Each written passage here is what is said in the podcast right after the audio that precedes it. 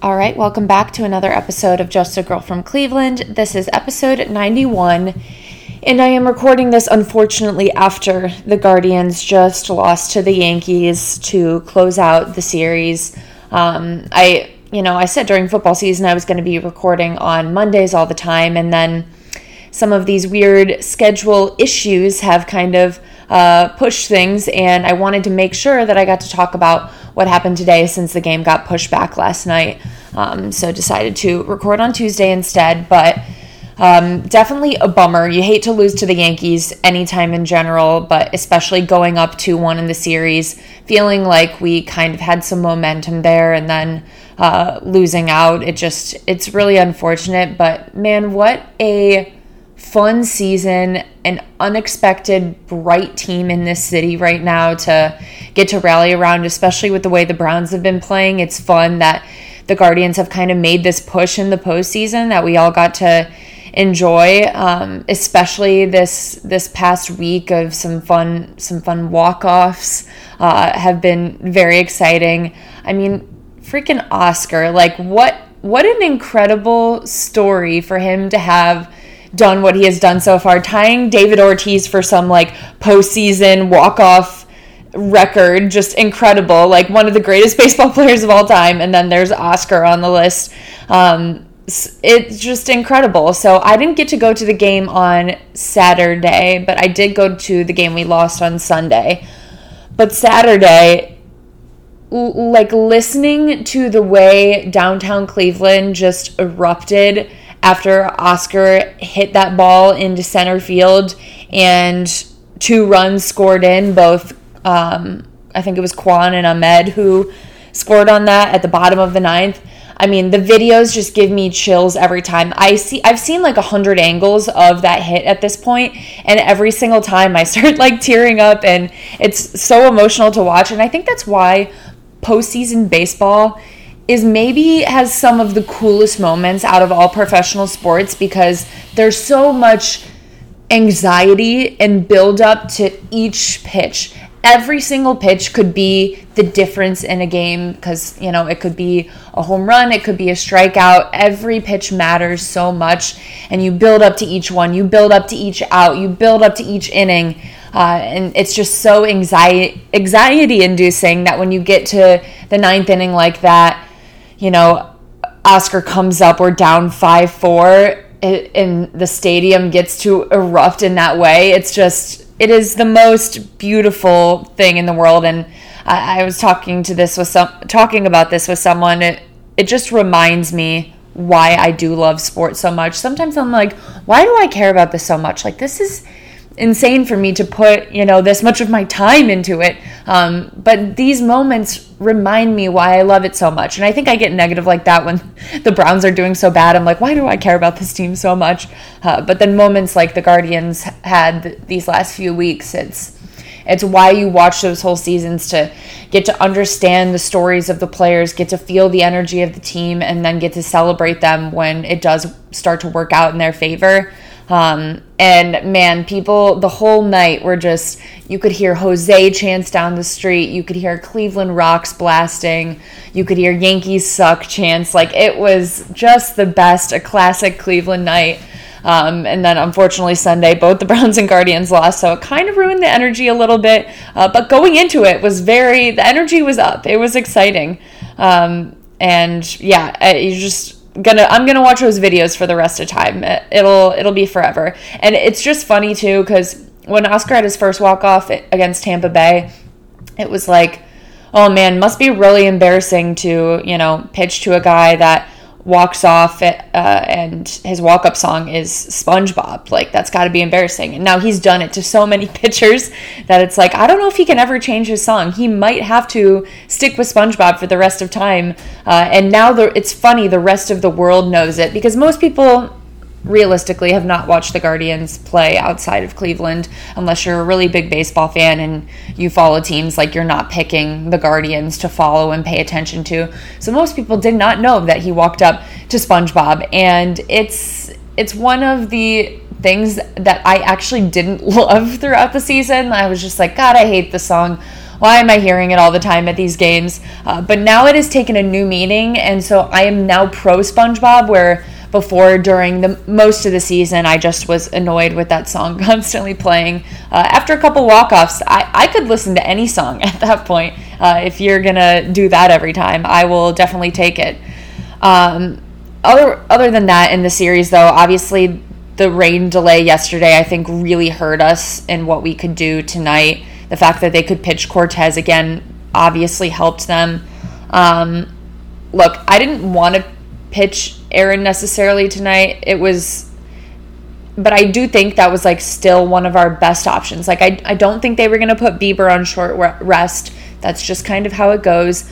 Um, and so I think this was our best option. And that's just the way it is. I'm not going to hound Tito for for doing it and not pitching Bieber when they've never pitched Bieber on that short of rest. That's just not how it works.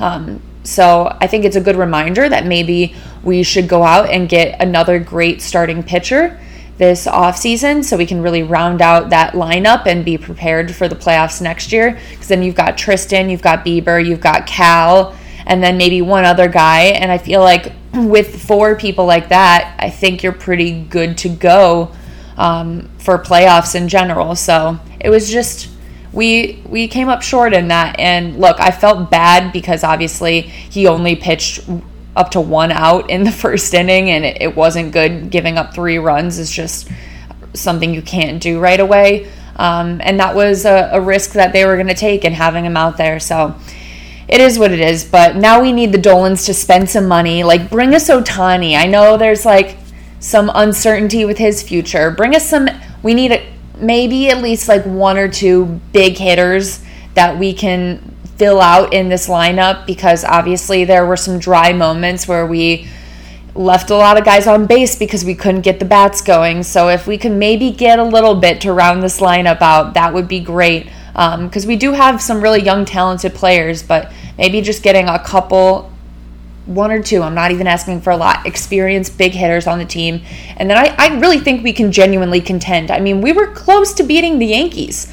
Uh, like we we almost had them really um, if tonight had gone differently like we took them to five games uh, so it's not like we you know got completely destroyed by them we won two games in the series uh, so i think we could really have a chance to contend if the dolans are willing to put out some money for once and give us some of the pieces that we need to have a chance next year. Um, you know, the other thing that I just outside of the actual baseball of it that was interesting. I, I've always like kind of hated the Yankees, you know, it's just something that you and I don't even think this is just a Cleveland thing. People just grow up hating fan bases like and teams like the Yankees, Cowboys, and Lakers, those kinds that are the big national brands uh, that you know a lot of bandwagon fans kind of pick to hop on and I've always hated them. I talked about this recently. The bu- the famous bug game that happened in the 2000s. I think I was 12 years old when it happened. My family was at that game. I have like distinct memories of it, um, and just building on those things as a kid, where you're just like, oh yeah, this is a team that I hate. I- have just always had that as a, a part of me. Um, so I know I have some bias with it, but it is very annoying when the announcers, Bob Costas specifically, feels like um, they're very much obsessed with the Yankees. Look, he's from the Bronx. I get it. Like he's going to have a preference, but it was hard to listen to sometimes the way I felt like they were hounding on how good the Yankees hitters are and talking about the Guardians like we were babies or something. It was just weird. Like people, uh, there's so many weird articles written in the last couple weeks. People calling us cute, a feel good story, we deserve a pat on the back. Like these were grown men who won like 90 plus baseball games, took the Yankees to five games in the ALDS. Like stop acting like putting the ball in play to score runs rather than hitting home runs is some lesser form of baseball. Like those runs still count as the same number of runs. If you touch home plate, still a run. Uh, and good fielding, good base running, good pitching. All of that stuff matters. And just because you have Aaron Judge who strikes out like 90% of the time against the Guardians and hits some home runs, uh, it doesn't mean that our brand of baseball is somehow lesser and le- less valid and counts less as a real win. There were so many comments about how we got lucky and things of that nature, which I think is just really disrespectful uh, to the guys who went out there and put the ball in play and let the game happen. And it's the Yankees' fault for not having great fielding, not communicating, letting balls drop, uh, not making plays when they needed to. That is all part of baseball. Uh, so I don't want to hear that we got lucky. Those guys also just went out there and played hard and played smart. Uh, I mean, Steven Kwan is a guy who he puts the ball in play more than anyone, and it's a beautiful thing to have a guy like him who's a great base runner. He can steal pretty easily.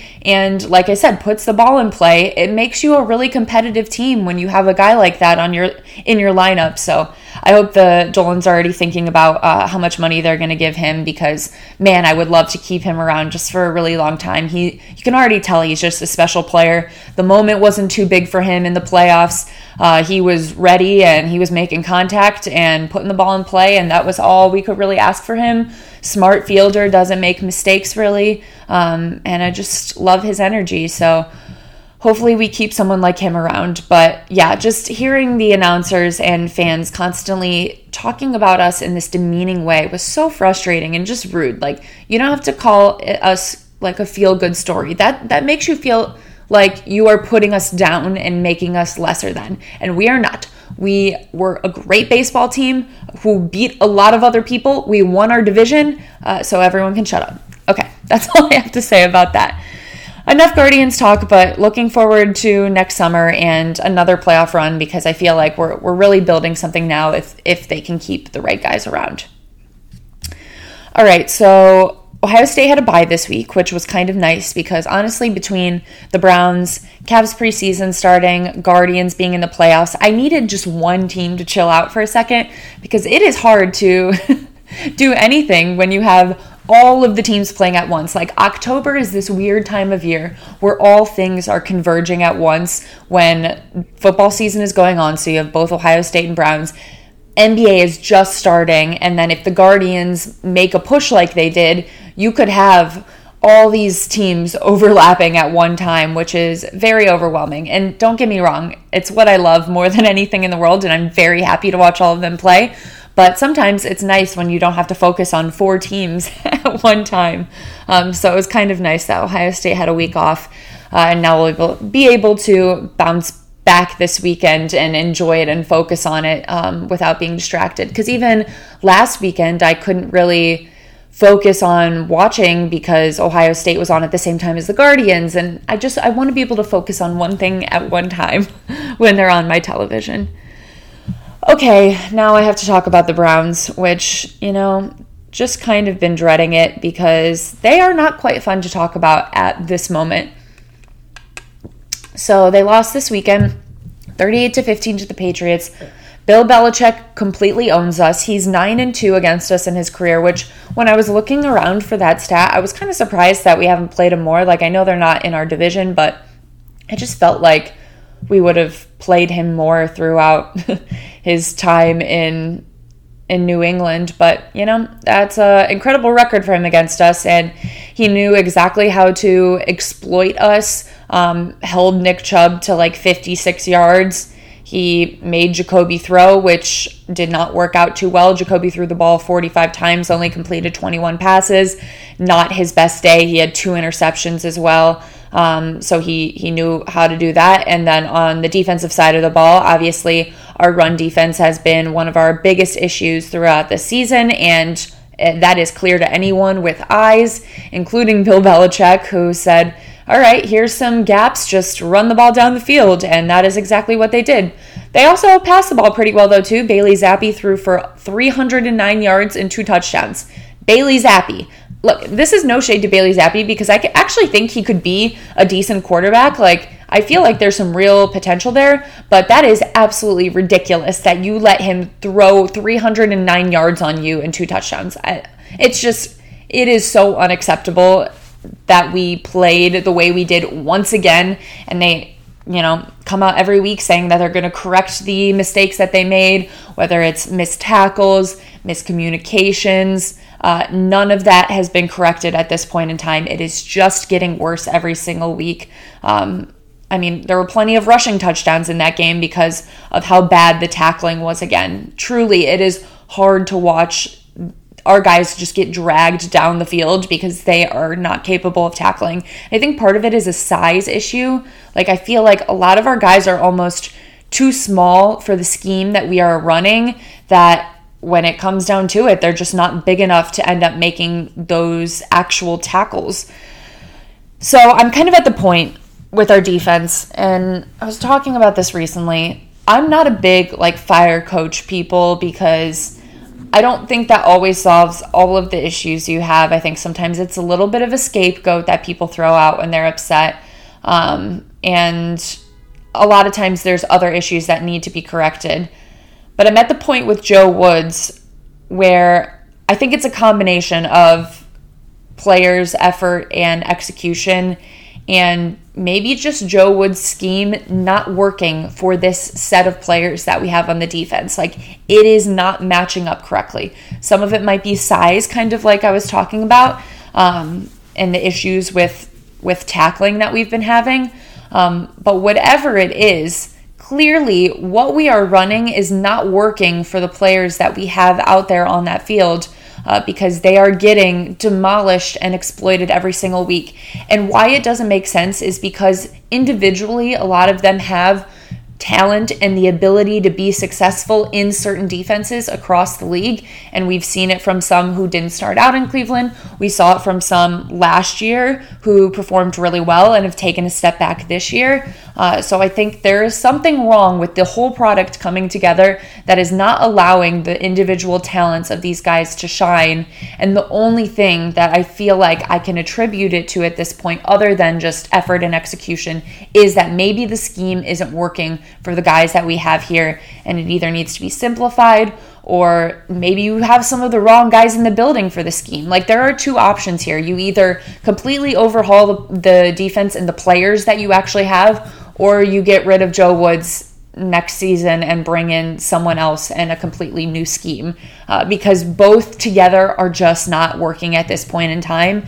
And I, I hate to say that because I'm not a fire the coach person, but um, and I, I think I've been kind to Joe Woods as time has gone on, but we're getting to the point where it is it is really really bad, and we have the worst defense in the league by so many metrics.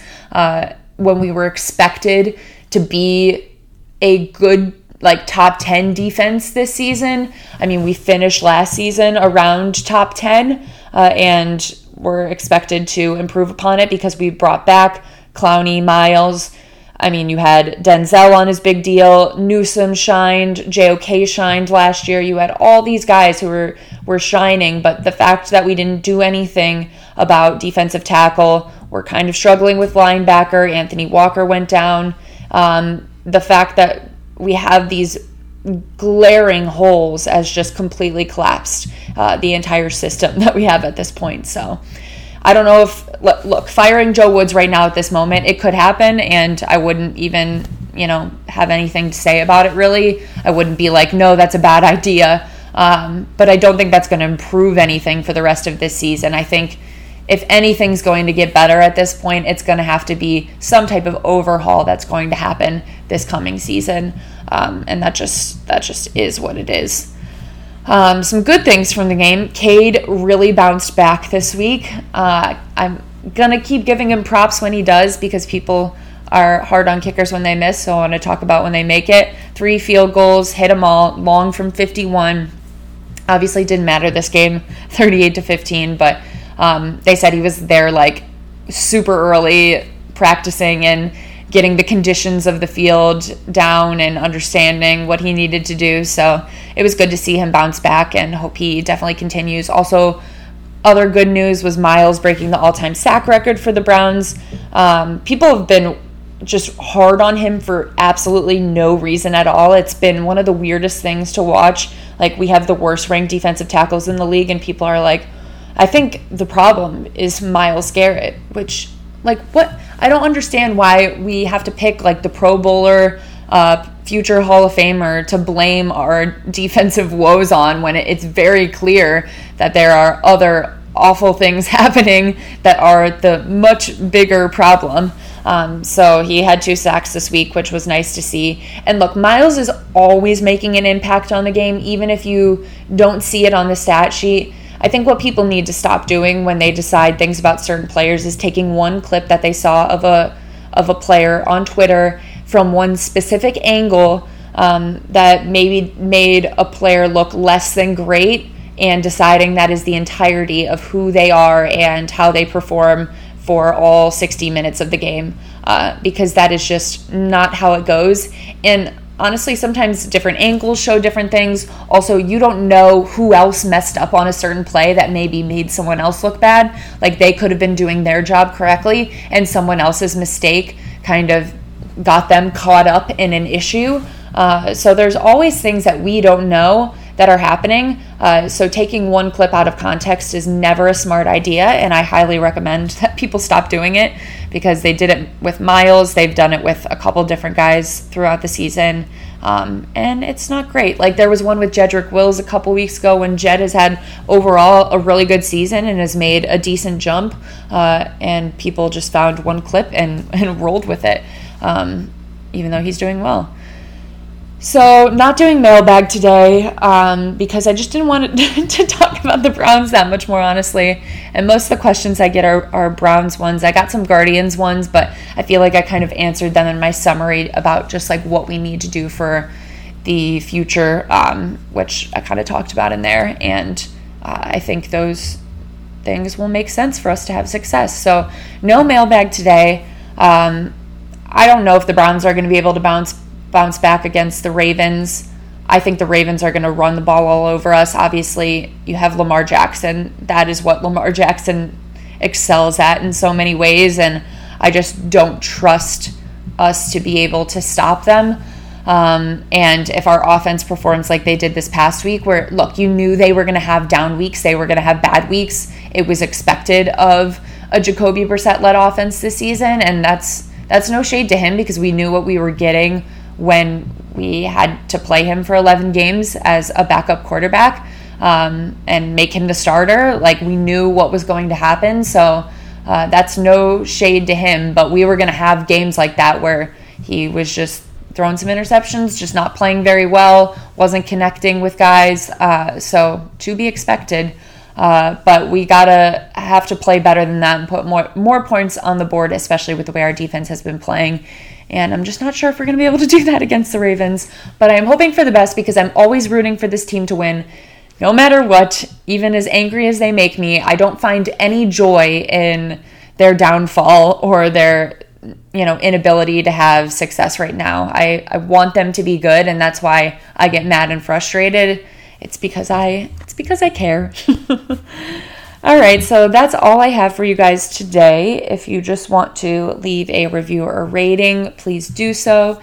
Share with friends. I will be back next week to talk probably some more Cavs because they will be uh, kicking off their season next weekend or this coming weekend. Uh, be talking Browns, Ravens, talk some more Ohio State because they'll be back this weekend. Um, no more Guardians for now, but that's okay. Um, and I will catch you guys on the next one.